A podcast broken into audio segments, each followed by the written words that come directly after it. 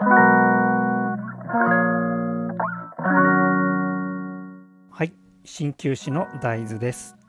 お越しくださいましてありがとうございます。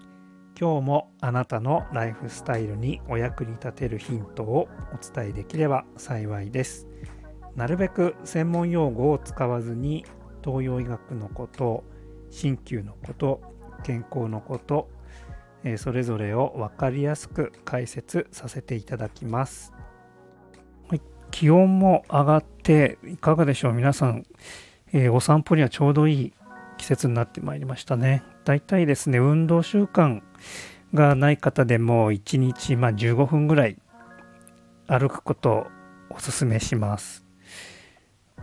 僕も散歩してるんですけれどもその途中に工事現場がありましてそこに今日から垂れ幕がですね貼ってありました。そこには何と書いてあったかというと全ては準備で決まる。全ては準備で決まる。これを見てですねこれは東洋医学のこの予防医学にも、ま、通じる考えだなとえー、今日思ったので皆さんにお伝えさせていただきます。まあそうですね工事っていうのはまあ危険もね伴いますよね。まあそれそのためですね準備準備をすることでその危険からなるべく回避をするという考えのもとにおそらくこのような標語がですね垂れ幕となって掲げられていたと思います。でかたやですねこの東洋医学の予防医学という観点から言うとですね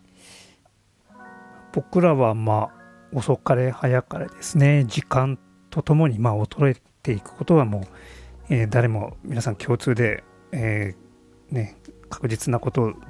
だと思います。その衰えの、まあ、この速度ですよねこれをなるべくまあ遅くして、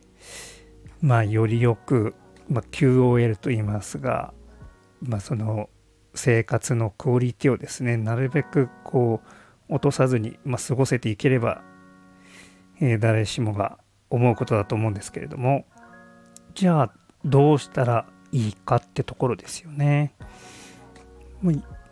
病気になる前にその予兆をですね、まあ、早めに掴んでその大事に至らないようにですね軌道修正するというのがま根本的な予防医学の考え方だと思います。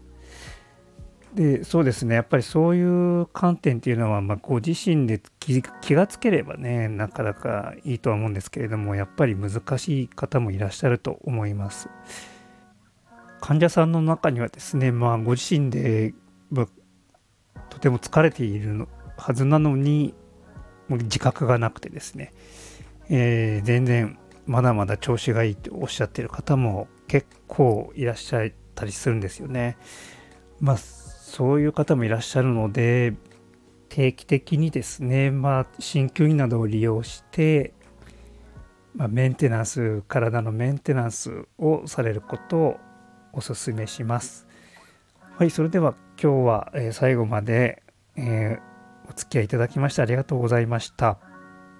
それではまた何かご質問、ご相談、リクエストなどございましたらお気軽にメッセージをいただければと思います。ではまた次回お会いしましょう。